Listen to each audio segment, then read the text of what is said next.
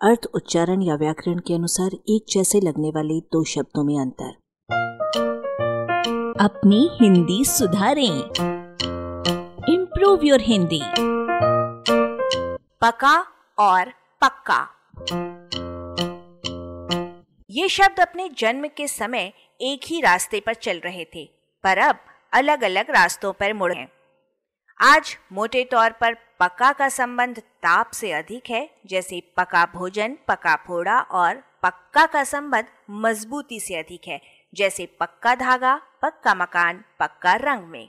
पका हुआ अन्न संस्कृत में पक्वान्न है, जिससे पकवान बना।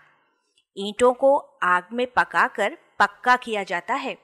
इन दो शब्दों का अंतर ग्रहण करने के लिए इनके स्थूल शब्दार्थ को देखना कम और इनके विविध प्रयोगों को देखना अधिक सहायक होगा। पहले इनके अर्थों का मोटापन देखिए। पकना का अर्थ है पक्का होना और पक्का का अर्थ है पका हुआ।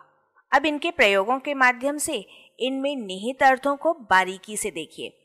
पके बाल, पका आम, यानी मेरे सारे बाल पक जाने के 10-15 साल बाद आप मुझे पका आम कह सकते हैं। पक्का गाना। यद्यपि कच्चा गाना कुछ नहीं होता। पक्की रसीद, पक्की दोस्ती, पक्की नौकरी। पका खाना उल्टा है बिना पके खाने का और पक्का खाना उल्टा है कच्चे खाने का। कमाल है कि रोटी दाल अच्छी तरह से पकी होने के बाद भी कच्ची रसोई या कच्चा खाना कहलाता है और घी में पकाई जाने के कारण पूरी कचौड़ी पक्की रसोई या पक्का खाना कहलाता है। पका की तुलना में पक्का अधिक प्रयोगों में आता है। दो उदाहरण और।